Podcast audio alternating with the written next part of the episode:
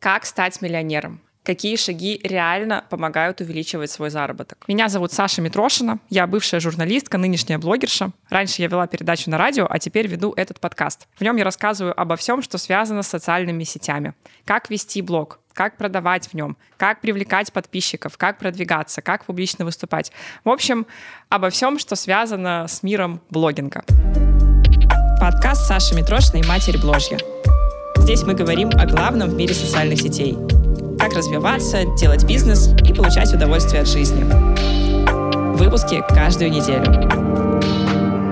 Я тут недавно поняла, что есть очень четкая разница между тем, как дойти до заработка условно в 100 тысяч рублей и как перейти к заработку уже от миллиона. Я сама, если что, блогер, кто меня не знает. Свой первый миллион я сделала в 2018 году, весной. То есть я прошла путь к своему миллиону достаточно давно. И все это время я анализировала, общалась с людьми, наблюдала, училась. И пришла к выводу, что путь до миллиона он несколько другой, чем путь до какого-то старта заработка до 100-150 тысяч рублей. И сейчас я вам расскажу 5 вещей, которые влияют на рост в деньгах, а конкретно на путь к миллиону. Те, кто заинтересован в росте и масштабировании, 100% найдут для себя что-то полезное. Потому что я, когда росла, я этого не знала, но это было бы для меня тогда очень прям сильно в кассу. И давайте начнем с первой фишки. Первая фишка заключается в том, чтобы четко разделять софт-скиллы и хард-скиллы. Я недавно проводила кастдевы, я созванивалась со своими подписчиками, и всем я задавала вопрос, слышали ли вы что-либо о софт-скиллах? Большая часть людей не слышала, поэтому давайте я вам расскажу. Есть такое понятие, как хард-скиллы — это твердые навыки. Например, программист сидит, пишет код, вот он умеет писать код. Фотограф делает фотографии. То есть какой-то твердый, конкретный навык, вот человек умеет что-то делать я умею снимать сторис, например. Э, что-то мы создаем, какой-то продукт, который можно посмотреть, вот прям результат работы можно посмотреть, можно проверить результаты этой работы, и можно увидеть, что конкретно человек делал. Но кроме хард-скиллов есть еще такое понятие, как софт-скиллы — или, иначе говоря, мягкие навыки. Это уметь взаимодействовать с людьми, это понимать, как решать конфликты, как в них входить, как из них выходить.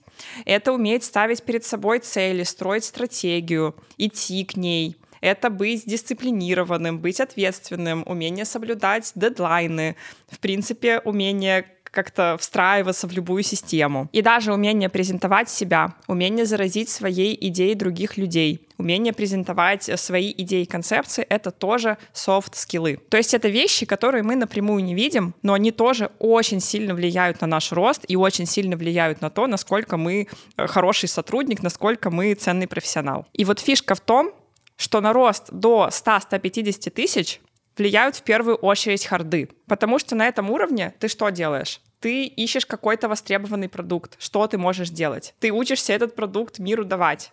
И ты, по сути, делаешь какое-то конкретное действие и получаешь за него деньги. И чисто на хардах, как правило, достаточно легко достичь уровня 100 тысяч. Но вот весь дальнейший рост, он заключается конкретно в софтах. Потому что это, например, умение делегировать. То, что люди в целом ну, сложно делают, и за счет этого застревают на одном и том же уровне, потому что они э, никак себя не разгружают, никак не начинают заниматься стратегией и только продолжают делать какую-то работу, которую, в принципе, можно было бы отдать другому человеку. Это, например, та же коммуникация с людьми, это умение быть в партнерстве, это умение взаимодействовать, вести переговоры. Даже та же самая устойчивость к стрессу на самом деле очень сильно влияет на наш рост. И каждый такой навык, мягкий навык, это такой кирпичик, который мы вкладываем в свою привлекательность как человека, как эксперта, как сотрудника.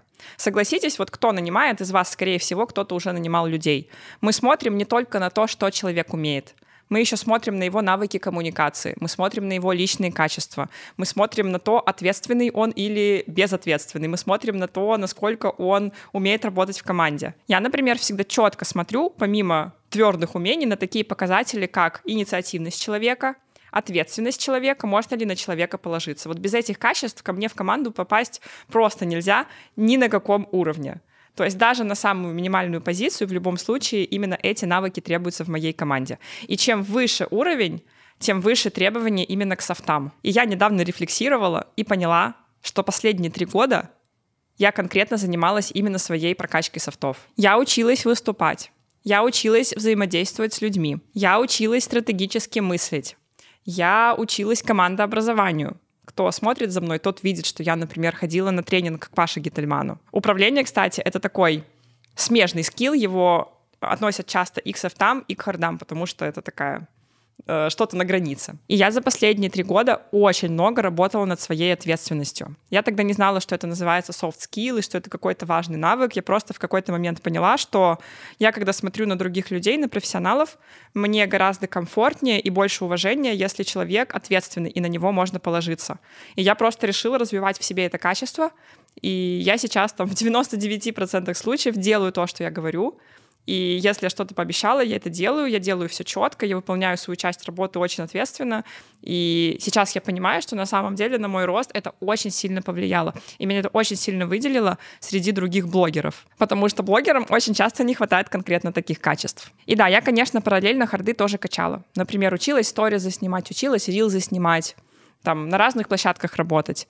Но, честно говоря, это несоизмеримо. То есть с каким-то уровнем хардов ты уже можешь расти только за счет софтов. То есть не то, чтобы рост был обусловлен ростом моей экспертности именно с твердой точки зрения. Именно масштаб достигается софт-скиллами. Именно поэтому умный не равно богатый. Именно поэтому хороший эксперт не всегда востребованный. Потому что помимо хорошей экспертности всегда нужен еще навык продвинуть себя, продать свои услуги, сделать самопрезентацию, взаимодействовать с людьми, делегировать и так далее, и так далее, и так далее. Вторая фишка.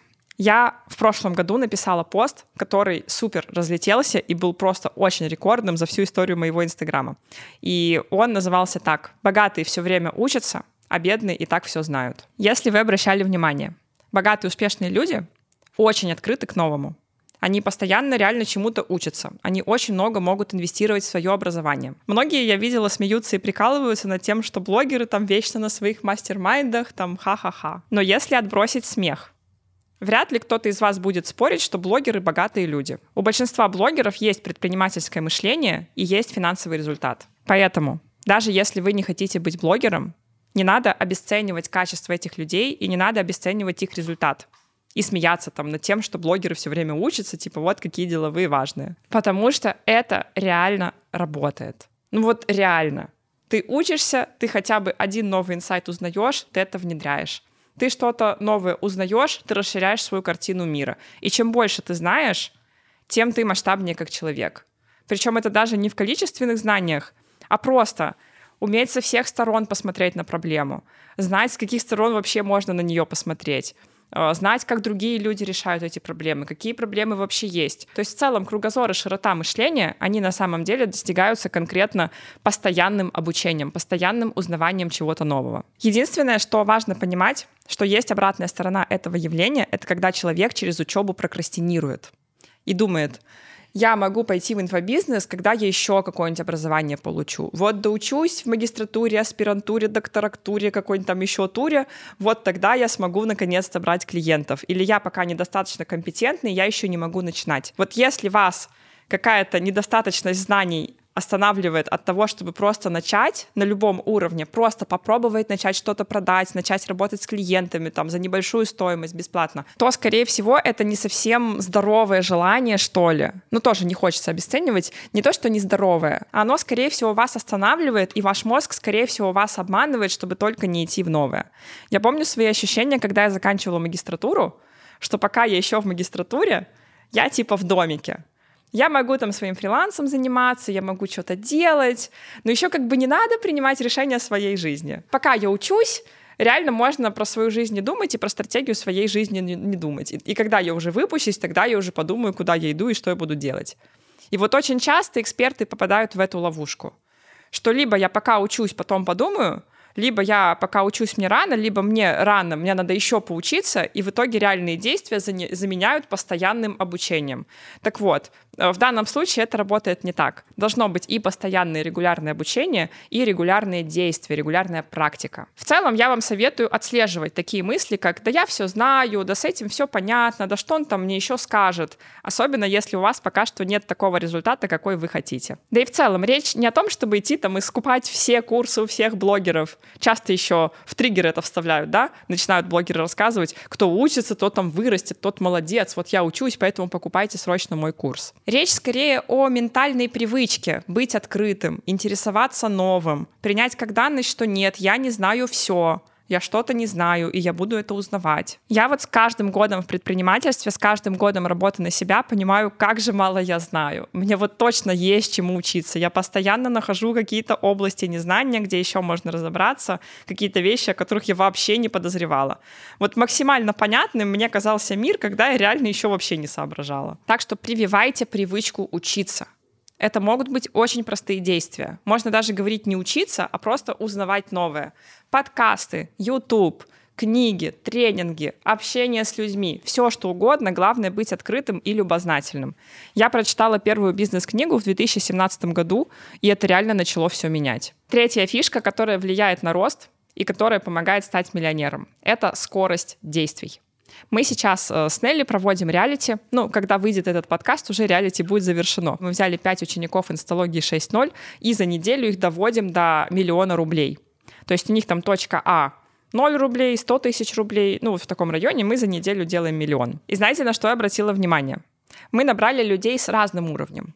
У кого-то там совсем ноль, у кого-то уже есть какой-то заработок один человек у нас уже с высоким уровнем, он зарабатывал полтора-два миллиона в месяц. И мы его в реалити выводим на 5 миллионов. И я во время проведения реалити обратила внимание, что те, кто уже зарабатывают больше, у кого уже больше опыта, у кого уже выше результаты, они гораздо быстрее действуют, чем те, кто только начинают. Первый созвон, они уже там раз-раз-раз-раз пошли, все сделали. А, допустим, те, кто начинашки, они там еще денек потянули и сделали только часть. И речь не о том, что те, кто мало зарабатывают, вы там какие-то медленные, плохие и так далее. Нет, это просто навык скорости действий. Этот навык всегда есть у богатых, успешных людей. И это не следствие заработка, а причина заработка.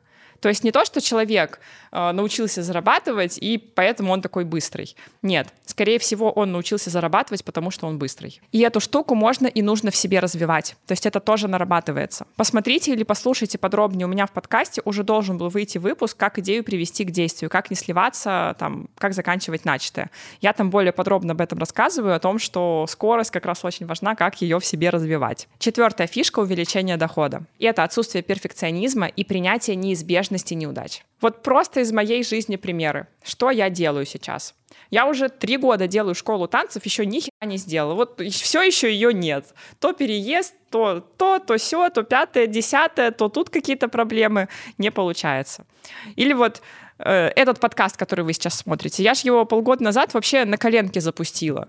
То есть просто, супер просто я его сделала, абсолютно без перфекционизма. И в итоге у меня через полгода офигенская площадка, э, на которой у меня куча рекламодателей, которая сама по себе развивается, еще и меня продвигает. Короче, зарубите себе на носу. Не бывает успеха без неудач. Вот сколько вы способны вынести неуспеха, столько же у вас будет и успеха. Пока что просто настройтесь на эту мысль, что будут неудачи, будет что-то, что не будет получаться, вещи, которые будут затягиваться, что не нужно все делать идеально сразу. Если бы я попыталась идеально сделать подкаст, я просто его не сделала. Перфекционизм очень сильно останавливает. Вот просто думайте эту мысль, внедрите ее к себе в голову и живите с ней. И, наконец, пятая фишка — это принцип «если у кого-то что-то получилось, значит, это реально и для меня». Если хоть у одного человека в мире есть нужный мне результат в нужной сфере — значит, существует методология его достижения и для меня. Даже если эту методологию никто не оцифровывал, не вырабатывал и не рассказывал. Просто сам факт результата говорит о том, что это возможно. Методология, чтобы вы понимали, есть вообще у всего. Даже у того, чтобы построить счастливые отношения, есть методология. Быть красивой — тоже методология. Зарабатывать много денег — тоже методология. Быть популярной, стильно одеваться, публично выступать круто кто смотрел выпуск э, с Пашей Гительманом, тот знает, как я работала над тем, чтобы стать хорошим спикером. Я же вообще сначала не умела выступать. Кто-то говорит, что быть спикером — это просто дано.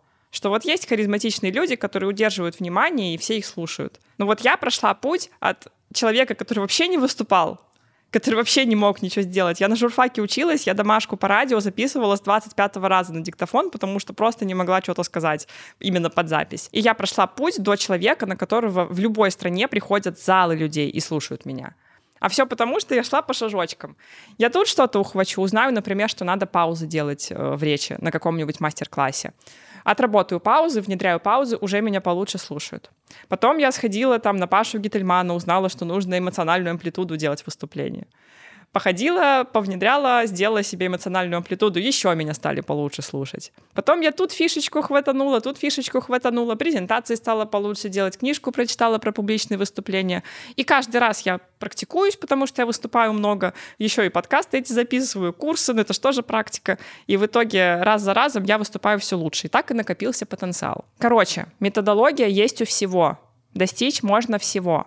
Конечно же, у нас разные точки А, но Никто не запрещает вам от любой точки А двигаться по направлению к цели. Вообще еще хочу обратить ваше внимание на такую штуку. Вы могли сейчас подумать, ну да, конечно, у меня там другие условия, у меня другие возможности, да вообще это несправедливо. И так люди часто думают действительно. Но даже если это реально так, даже если реально у вас другие возможности, даже если реально какая-то несправедливая ситуация и вам дано меньше, если вы начинаете думать вот эти мысли и концентрироваться на этом ощущении, даже если по факту это так, это только отдаляет вас от результата. Мысли, что вам не повезло, они останавливают ваш рост, и они никак вам не помогают, пока вы сидите и думаете про несправедливость. Вот это ощущение несправедливости, оно, конечно, может быть подкреплено реальностью, но если наша цель расти, то оно нам ничем не помогает и только мешает. И если говорить прям откровенно, то мир не устроен так, чтобы у вас все сразу по умолчанию получалось. И если прям совсем откровенно, то я бы даже сказала, что успех